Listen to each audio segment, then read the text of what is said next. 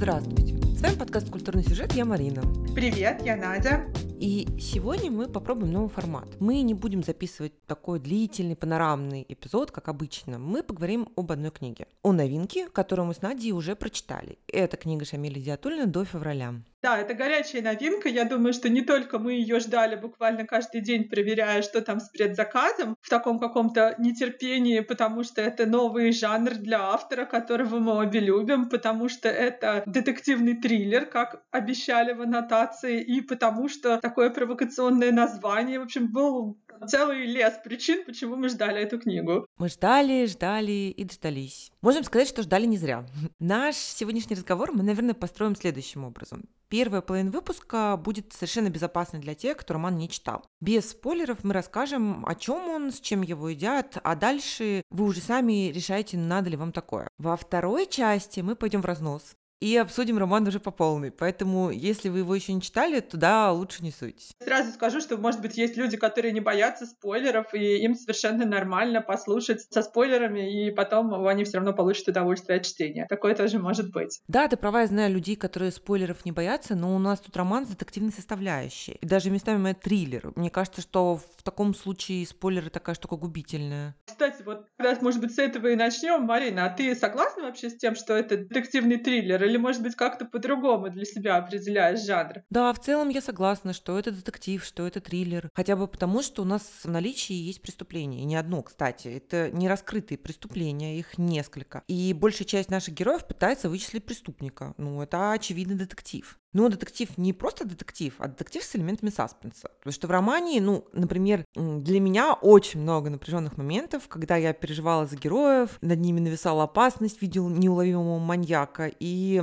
я даже так прям, ну, страшновато мне было в каких-то местах. Другое дело, что это все поверхностный пласт, под которым еще лежит много всякого. Я долго пыталась определиться, я специально почитала интервью Шамиля Диатулина, чтобы узнать, а что же сам автор думал, и он сказал интересную фразу, сразу, что практически из каждой его книги получается триллер. Именно в том плане, что там есть напряженный сюжет, и та самая дрожь, оцепенение, напряжение, азарт, э, когда ну, непонятно, что чем закончится, что это, в общем-то, действительно я потом стала думать, что это есть и, допустим, в городе Брежневе, где вроде бы, ну, это уж совсем не детектив. В моем восприятии это было похоже на какой-то такой пост-нуар или мета-нуар, если есть такой жанр, и предапокалипсис в противоположность постапокалипсису. Что-то очень очень специфическое при этом. Ну и, наверное, это филологический триллер, потому что наряду с тем, что там ловят маньяка, там еще и определяют, что такое графомания, и можно сказать, что ловят графомана. До филологической составляющей, я думаю, мы еще дойдем. А пока для тех, кто не читал аннотацию, давай кратко расскажем, о чем, собственно, книга, точнее, в чем ее сюжет. Итак, нам дано следующее. Наше время, буквально вот конец 21 года. Местные власти некого вымышленного города ставят задачу реанимировать когда-то бывший популярным литературный журнал, который называется «Пламя». И некоторая часть наших героев как раз работает в той самой редакции, которой предстоит э, заниматься этой реанимацией. Девушка Аня из редакции находит в архивах журнала рукопись романа, ну, плюс-минус 15-летней давности. И она ее очень увлекает.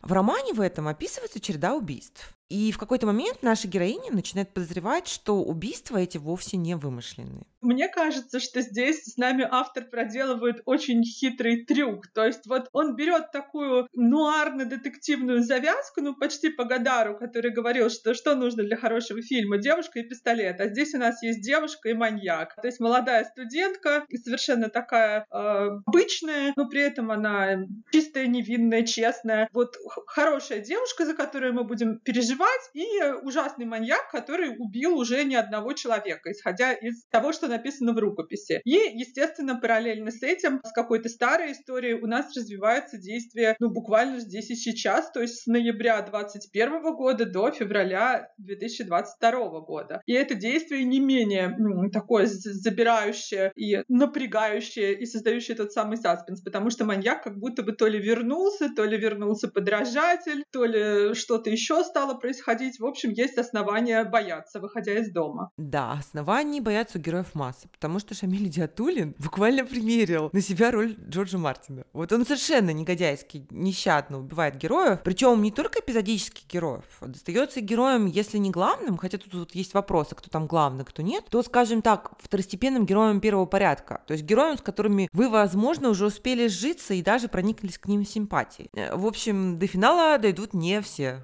Да-да, и это будет совершенно не какие-то проходные жертвы, да, что вот маньяк кого-то убил, мы просто встречаемся с жертвой в виде тела. Мы действительно можем там прочитать уже, там, не знаю, половину книги или две трети, с этим героем сродниться, начать его там воспринимать как родного, а потом вдруг а, с ним что-то плохое случится. Поэтому, наверное, супер впечатлительным людям, а, может быть, стоит как-то оградить себя от чтения, потому что потом будут слезы, сопли и претензии в адрес автора, как он мог так поступить. И вот с этого сразу хотелось бы перейти, наверное, к тому, что делает этот роман, ну, далеко не только детективным триллером или как его ни назови. Там герои гораздо шире функциональных героев, э, ну, детективной литературы или триллеров. То есть вот они очень полнокровные, может быть, потому что они наши современники, и мы их как-то еще дополнительно хорошо понимаем, потому что можем встретить похожих людей буквально в каждом современном российском городе. Может быть, дело в том, что автора гораздо больше интересуют люди, э, ну, такие обычные люди, которые живут в, одно, в одном и том же городе с маньяком, да, чем сам маньяк как фигура э, какая-то такая таинственная или зловещая, или или интересное. Вот этот взгляд мне вообще как-то особенно приятен. Да, и Диатулина действительно интересуют обычные люди. И вот вся эта внутрироманная жизнь, она тоже такая узнаваемо обычная. В тексте Шамиля Диатулина, ну, как, впрочем, у него во всех текстах, мне кажется, это, а, обнаруживаются все приметы нашей с вами современности. От приложений для знакомств и каких-то телефонных мошенников до упоминаний неких провокаторов, а, связанных с громкими уголовными делами. Да, это придуманная Сарасовская область, которая уже не первый раз появляется в произведениях Шамиля Идиатулина, и тут отдельно интересно искать параллели. Я, кстати, нашла а, тоже в одном из интервью, он упоминает, что, оказывается, есть один сквозной персонаж, бывший Ленина и а, в, до февраля. Вот я его не нашла. Это будет повод перечитать бывшую Ленина и сравнить вот так два текста просто уже для, не знаю, и еще супер отдельного выпуска подкаста, где мы одолжим у дружественного подкаста теоретическую лопату.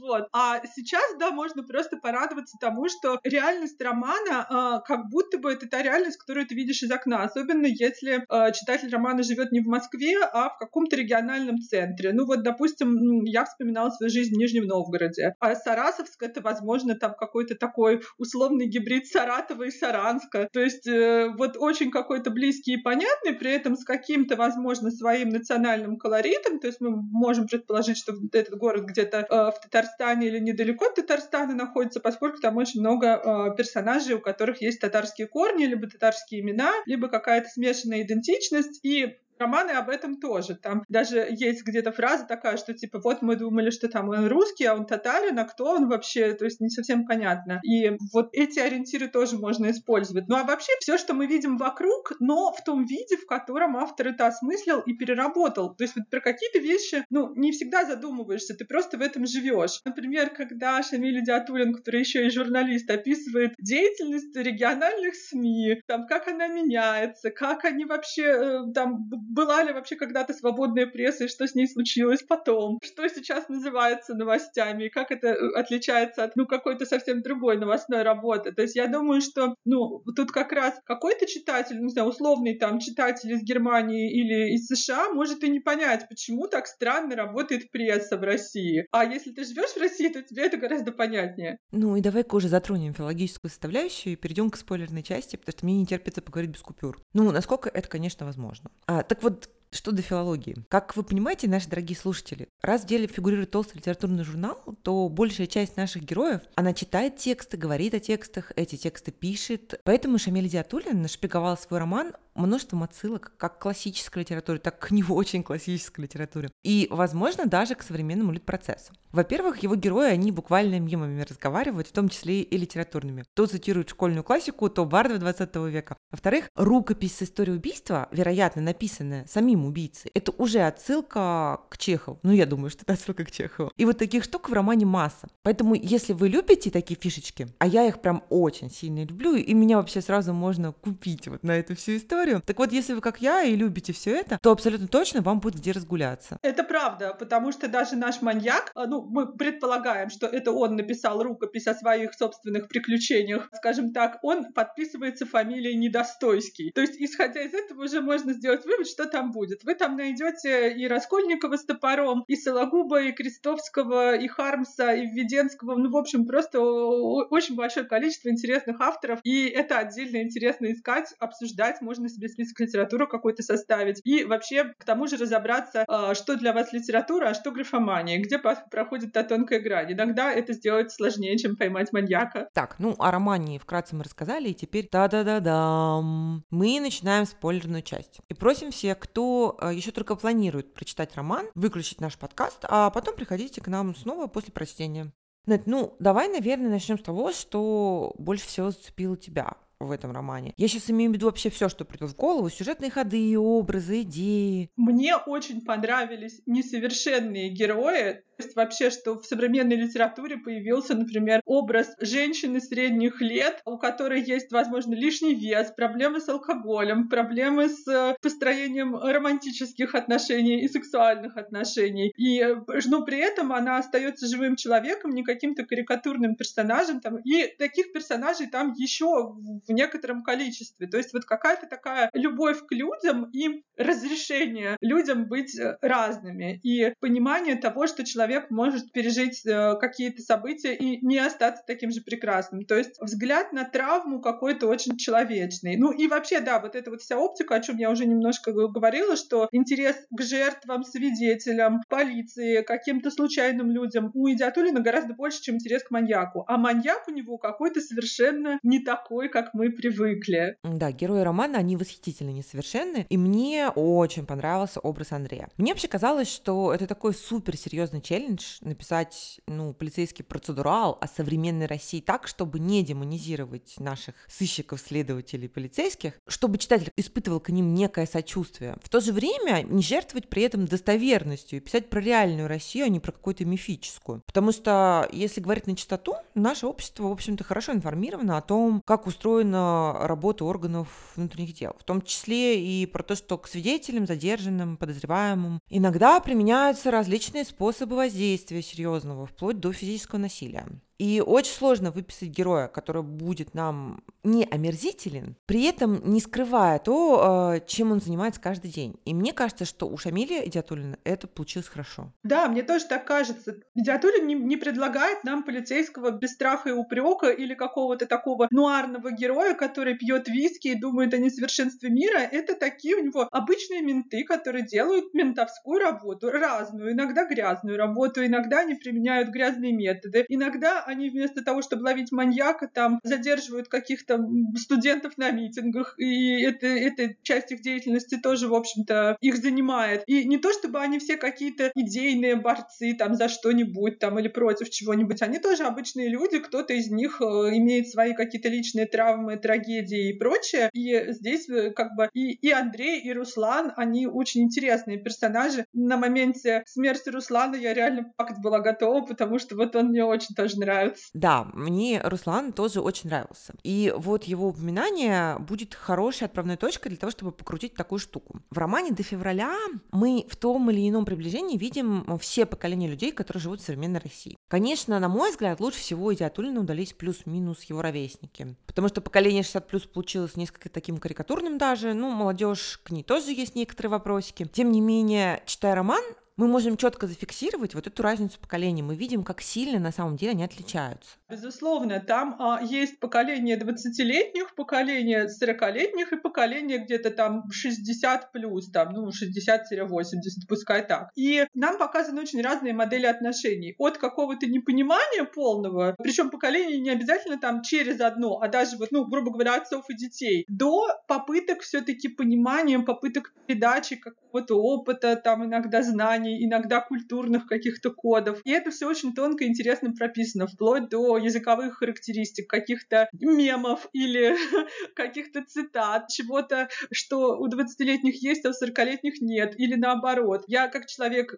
40-летний, да, то как бы мне понятнее всего вот эти герои, и мне было от этого отдельно, с одной стороны, приятно, что да, вот есть герои, которым мне проще всего сопереживать и понимать, а с другой стороны, я поймала себя на мысли, а уж не та ли я старая бабка, которая совершенно не понимает этих 20-летних странных. Ты, безусловно, права по поводу межпоколенческих конфликтов и недопониманий, но я имела в виду нечто другое. Смотри, вот как я это вижу. Что Диатули нам показывает? Он нам показывает людей пожилых. Один из них махровейший сексист, невыносимый просто. Второй такой литератор-приспособленец, который раздувает щеки, не имея, по сути, особенного таланта. При этом так получается, что он добивается, на самом деле, некоторой власти на вот этом литературном парнасе вновь ожившего журнала. Я не знаю, есть ли в этом какой-то намек на современный лид-процесс, не суть, хорошо. Тут важно вот что, что этот герой, он лебезит перед вышестоящими, и, в общем-то, именно благодаря тому, что он такой присмыкающийся и достаточно напористый, он, э, что называется, становится королем вечеринки. Если мы посмотрим на тех, кто моложе, ну, 40 45 плюс, на Андрея, на Наташу, они уже вышестоящих не обожествляют. Они делают ну, в общем-то, что им сказано, но нехотя с линцой, как бы через губу, без попыток угодить, они включены в систему, но они не энтузиасты системы. Когда мы смотрим на тех, кто моложе, вот Клима, например, на Пашу, мы зачастую видим некий протест против того, что они не приемлют. Если протест не внешний, то внутренний он уж точно сильный. И, как правило, он куда-то выливается. Вот почему я предлагала отталкиваться от Руслана. Потому что он, получается, что как бы промежуточное звено между э, поколением Андрея и молодежью. Он ведь от Андрея отличается и как мент, прости за это слово, и как человек. Это правда, да. И для меня еще там важный момент, что те герои, которых можно условно назвать положительными, а у Идиатулина они все сложные, Ни, никто там не рыцарь без страха и упрека или какая-то прекрасная дева в беде, таких вообще нет. Но все герои, которые все-таки в большей степени положительные, они все чем-то, хотя бы чем-то в своей жизни горят, у них какой-то есть энтузиазм. И они, ну, ну то есть, как мне кажется, это вообще черта, возможно, самого Идиатулина, потому что эта тема его занимает понимают, до февраля все люди, у которых, которые находят в работе смысл или придумывают его, они все как будто бы только и могут что-то вообще поменять к лучшему. То есть, причем смысл может быть небольшим. Вот в конкретном деле разобраться, рукопись вычитать так, чтобы она, за нее не стыдно было, там, журнал сделать такой, пускай даже как власть хочет, ну, чтобы хотя бы вот в целом за него не стыдно было. И у Руслана как раз вот этот огонек есть. Ему интересно действительно расследовать дело. Не для того, чтобы галочку поставить в количестве раскрытых дел, а потому что его занимает сама эта ситуация, чтобы вообще понять, что случилось, почему это случилось там. Он ошибается часто, например. В общем-то, он мог гораздо быстрее вычислить маньяка, и именно он мог, он с ним поговорил достаточно долго, но долго этого не понимал, что вот тот человек это есть маньяк. То есть как бы мы опять говорим о том, что человек несовершенен, но у него есть шанс, если он горит своим делом. Да, ты права. Но что касается Руслана, ты знаешь, дело не только в его любви к профессии, но и в том, что у него него ценности немного отличающиеся от ценностей, например, Андрея. Несмотря на то, что он включен в эту систему. Он явно моложе. Это проговаривается. Помнишь, там есть целый, целый мини-диалог. Там есть мини-диалог о 90-х. Ну, такое своеобразное эхо общественного спора вот о лихости и свободе, да. И у Андрея с Русланом, конечно, совершенно разное восприятие этого периода, может быть, в силу возраста. Вообще у Руслана этика другая. То есть, во-первых, мы видим, что когда Андрей жестко как-то прессует, допрашивает подозреваемого, подозреваемых, Руслан а, где-то это даже пытается мягко прекратить, а там, где он этого не делает, мы видим четко, что ему это неприятно. И Диатулин это подчеркивает неоднократно. И плюс вот Руслану очень претит идея повесить дело на дворника узбека. То есть он совершенно ее не приемлет. Есть еще эпизод с Пашей, когда Паша ожидает, что вот он сейчас по щам получит от Руслана, ну или Руслан как минимум сейчас его будет запугивать. Но Руслан ни того, ни другого не делает. И вот есть такое ощущение, что человек из миллениальского поколения, это наш Руслан, он уже вырос с другим пониманием границ допустимого. Он, конечно, не ангел, он совершенно не ангел, но он российский полицейский, он просто не может быть ангелом. Но взгляд на мир у него другой.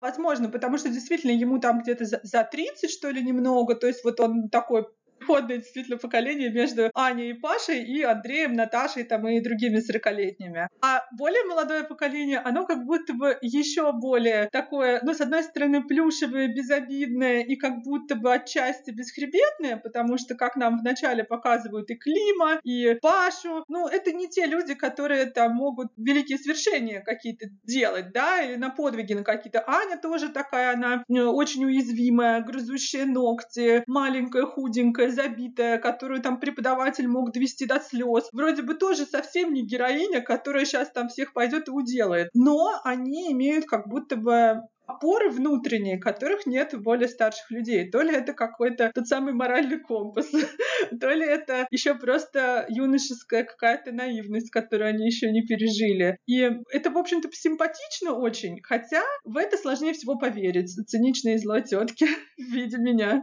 А вот я, кстати, готова в это поверить. Смотри, у нас есть Клим, он поэт и активист. Вот есть Паша, который считает, что люди должны знать правду. И мы, кстати, совершенно не ждем от него какой-то психологической устойчивости в эпизоде с полицейскими, которого пытаются сломать. Паша вроде он так обрисовывается, знаешь, как какой-то довольно невнятный рохля. Поэтому, когда он сталкивается с возможностью насилия и не сдает свой телеграм-канал, это очень впечатляет. И я верю в это хотя бы просто потому, что вспомни нашу протестную молодежь, которая не боялась жестоких разгонов. Да, возможно, это бесстрашие связано с кипучей кипучей такой молодой кровью, с отсутствием за спиной тех, за кого ты отвечаешь, но оно существует. И давай обратим внимание вот на что.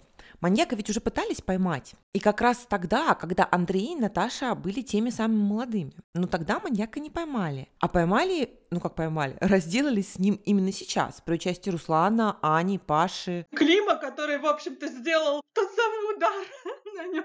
Да, да, и Клима. В общем, с ним расправились. А в то время как взрослые герои не смогли. И, ну, не то чтобы они совсем никакие, они вроде живые еще, и Андрей, и, и Наташа. Но они такие уставшие, они долго варились в этой системе, они очень понурые, они как будто вот такие молью изъеденные. У Андрея с Наташей по сюжету, конечно, еще и травма была в прошлом, но как бы то ни было, они не справились. Из-за травмы или из-за чего-то еще. Они не справились с тем, с чем должны были справиться. Они не изловили этого отморозка, а идейная, немного наивная, такая пылающая сердце молодежь, она смогла решить вопрос. Возможно, в этом тоже есть некий авторский замысел наверняка есть, тем более, что раз уж мы тут со спойлерами, что маньяк-то у нас не типовой маньяк, который действует исключительно по своим глубоким маньяческим психологическим э, причинам, а тут еще и социум очень сильно помог этому маньяку. Почему его не поймали раньше? Да потому что была прямая заинтересованность высокопоставленных и богатых людей, чтобы этого маньяка не ловили долгое время или вообще там закрывали глаза, что это серия преступлений, а не какие-то отдельные старушки погибают. Там вполне работала логика, опять старушек уже рубль. Кое у кого не рубль, а целое состояние. И, в принципе, мы все эти истории знаем, кто прожил достаточно долго, да, что м, старушек убивали за квартиры, за наследство, там, за э, какие-то еще такие вот вещи. Или просто одиноких людей, у которых не было какой-то другой поддержки, там, родственников и, и, и прочее. То есть здесь вот эта социальная тема, она тоже есть, что маньяк — это не такое вот зло, против которого может выйти какой-то герой в белом плаще, а порождение социума. Да, ты, безусловно, права.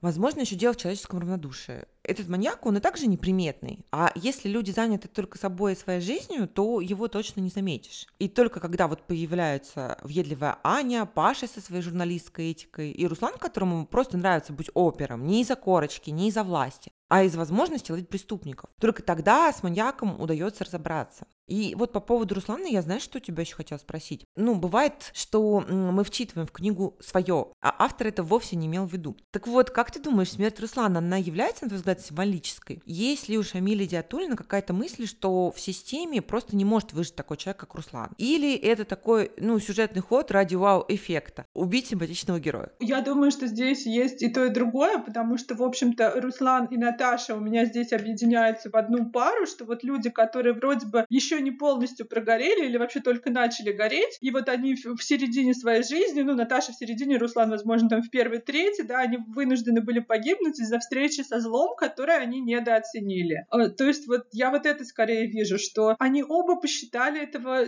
маньяка. Ну, Наташа на, на момент встречи с ним не думала еще сначала, что это маньяк. Да и Руслан в первую встречу не подумал, потому что он слишком какой-то невзрачный, мелкотравчатый, какой-то серый. Та самая моль бледная, от которой, да, бабушки спасают слова командой. Ну, то есть это маньяк абсолютно, ну, тут, как, если мы привыкли к сексуальным маньякам, то здесь максимально асексуальный маньяк, который просто вот, ну, как будто вот сгусток или в темном углу материализовался и появилось это. Слушай, а давай тогда попробуем интерпретировать финал. И тут у нас есть два пути. С одной стороны, мы уже поняли, что за молодежью будущее. Они маньяка неуловимого ликвидировали, значит, могут все. С другой же, все, что было, это было до февраля. Вспомним, кто наши герои.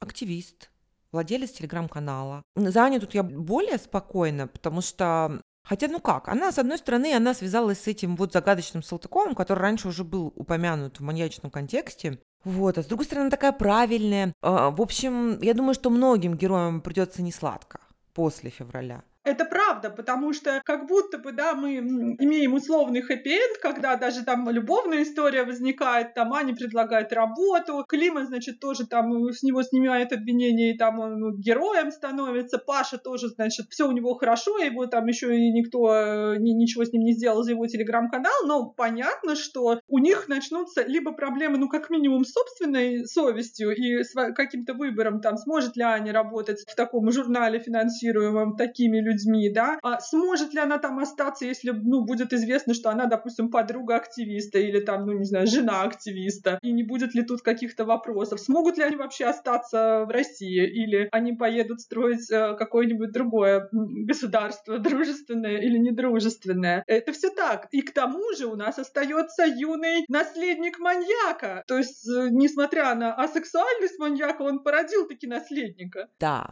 и это уже как бы следующее поколение после И Клима. Мальчик рос буквально под маньяческим крылом. И вот я боюсь, что это печальный авторский прогноз. Этот ребенок, он поджигает дом. В общем, хочется забыть этого ужасного мальчика. Мне кажется, что он все-таки не до конца еще проявлен, ему еще расти и расти, и можно посмотреть на ситуацию оптимистично. Но мне очень хочется. Мне нравятся герои, нравится Сарасов. Скорее всего, нельзя так посмотреть, или я такой пессимист. Исходя из того, какого именно маньяка изобразил для нас Идиатулин, что маньяка не потому, что над ним издевались, не потому, что там он сам пережил 145 психологических травм. А маньяка как рождение всего темного, хтонического, мерзкого, пыльного, какого-то вот неприятного и как будто бы безжизненного еще к тому же. То есть там не случайно вся эта тема с тем, что у него нет собственного запаха, у него нет собственного выражения лица, даже собственной одежды, он все время в какой-то форменной одежде, как будто у него нет собственной формы. Он то ли такой, как Жан-Батист Гринуй из «Парфюмера», или другая ассоциация была у меня с героем «Золотой перчатки» Фатиха Акина. Это фильм про маньяка из Гамбурга 70-х, даже максимально неприятного человека. И такого вот именно маленького, мелкого, противного. Ты знаешь, он не столько неприятный, его и неприятным-то назвать нельзя. Вот в чем дело. Он совершенно никакой. Он такой, знаешь, хамелеон без собственной сути, вот как ты говорила, без души, без запаха, только вот облачко лавандовой пыли. И вот важно, я считаю, что Идиатулина реально отходит от канона и не считает нужным разбираться, что там было в прошлом у этого человека, что там его натолкнуло на все эти убийства, что с ним не так. Для него важен факт, что этот маньяк делает то, что делает, ну, за что, собственно, он и поплатился. А, это правда. И когда я говорила про противного маньяка, я скорее тут говорила про героя Акина. В общем, я думаю, надо подводить итоги, и я настаю на том, что я не буду смотреть на мальчишку со спичками, как на нового маньяка, который перебьет пол Сарасовска. Я вот верю, что Аня, Клим, Паша, они изведут всех серийных убийц земле русской. А я буду думать, что на каждого мальчика с горящим домом найдется девочка, которая войдет в горящую избу и изведет там всю нечисть.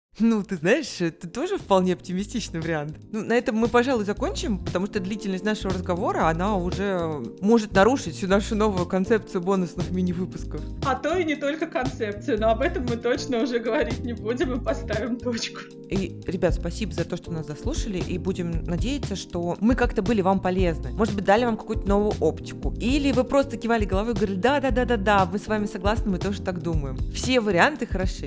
Все, пока-пока. Обязательно пишите свои комментарии по поводу этого выпуска или любого другого выпуска в наш телеграм-канал. Мы всегда открыты для общения.